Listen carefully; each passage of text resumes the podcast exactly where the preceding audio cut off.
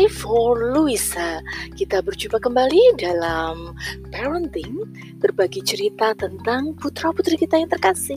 Dan topik hari ini adalah, hmm, saya lebih suka menyebutnya belajar sepanjang jalan. Terdengar berat, tetapi sebetulnya ini hanya soal kebanyakan orang tua begitu cepat cemas ketika putra-putrinya dirasa tidak secemerlang atau tidak mencapai suatu keterampilan atau kemampuan seperti teman-teman seusianya. Bahkan ada yang membandingkannya dengan mereka yang berusia lebih muda. Ada satu saat, kira-kira beberapa bulan yang lalu, ketika Luisa masih di taman kanak-kanak. Tentu saja dikenalkan, dikenalkan papa mama ya, ayah bunda ini baru dikenalkan ya, dikenalkan tentang berhitung satu dua tiga tidak terlalu banyak dan beberapa juga mengenai bunyi-bunyi yang mendukung kemampuan membaca. Ketika itu sudah mulai banyak orang tua, ayah, bunda, papa, mama yang sering menanyai saya, Luisa sudah bisa berhitungkah? Luisa sudah pandai membaca? Luisa sudah membedakan warna? Oh, begitu banyak PR yang ingin mereka bebankan kepada Luisa.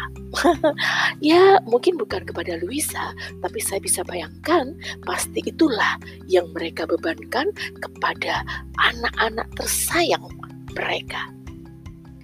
Ayah, bunda, papa, mama. Kalau saya ditanya, belajar apa sih Luisa di rumah?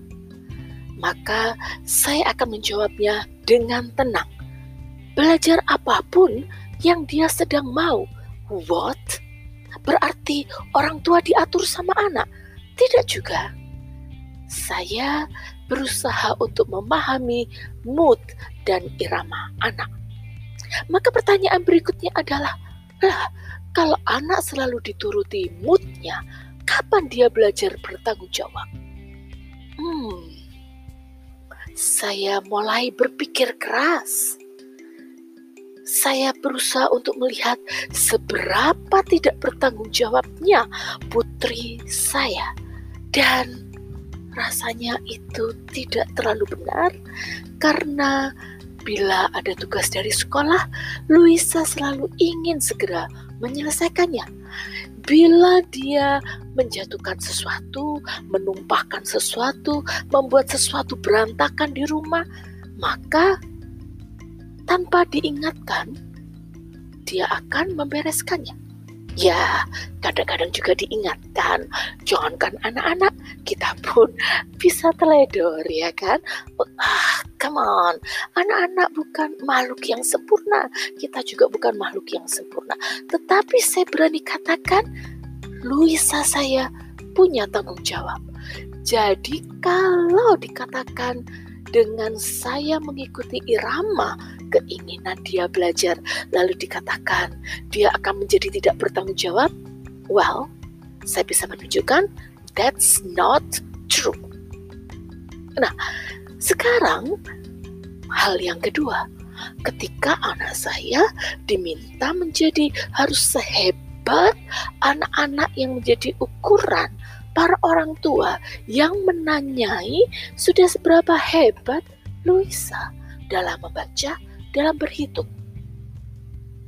Dan saya tidak pernah punya keinginan untuk membanggakan anak saya nomor satu dalam hal itu.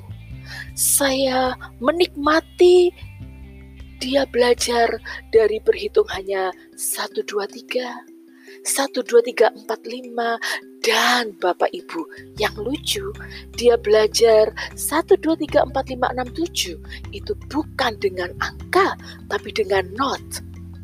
Not. Ya, not. Kenapa? Karena dia berlatih musik. Dan is that a big problem? Tidak menurut saya, karena belajar 1, 2, 3, 4, 5, 6, 7 itu sangat membantu dia untuk mengenal angka-angka awal.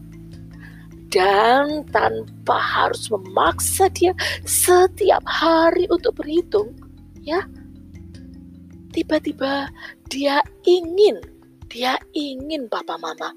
Bukan saya suruh, apalagi saya paksa dia ingin berhitung 1 sampai 20. Lalu tiba-tiba saja dia ingin berhitung 1 sampai 100. Dan tiba-tiba saja setiap hari dalam perjalanan kami menuju sekolah dengan mengendarai motor beroda dua.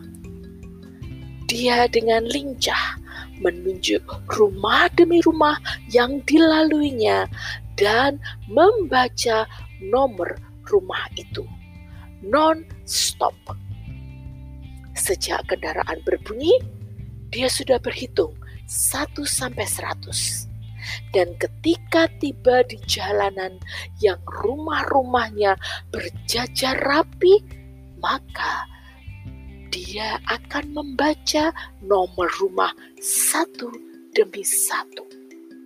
Setiap hari, non-stop. Oh, ya beristirahat pada hari Sabtu dan Minggu ketika kami tidak berangkat ke sekolah. Wow, dan tiba-tiba saja dia bisa berhitung tanpa harus terjadi penyiksaan terhadap anak saya ya tanpa terjadi dia harus ayo saatnya belajar. Ayo kamu harus belajar. Ayo kamu harus pinter kayak temanmu si A si B si C karena mereka sudah pandai berhitung hmm. Apakah anak saya hebat? Ya. Bagi saya dia hebat. Dia belajar dengan keinginannya dan Well, sebagai orang tua, saya merasa cukup puas karena saya bisa mengajaknya belajar tanpa harus saya memaksanya belajar. Papa, Mama, Ayah, Bunda. Sekarang, Luisa sudah pandai berhitung satu sampai dengan seratus. Dan oh, pertanyaan berikutnya menyerbu saya, apakah Luisa sudah lancar membaca? Ya, kita akan bercerita tentang itu di lain waktu, bukan lagi di sepanjang jalan. Tapi ada satu kisah lain yang juga menarik. Sampai jumpa di kisah berikutnya, Alive for Luisa. Bye-bye.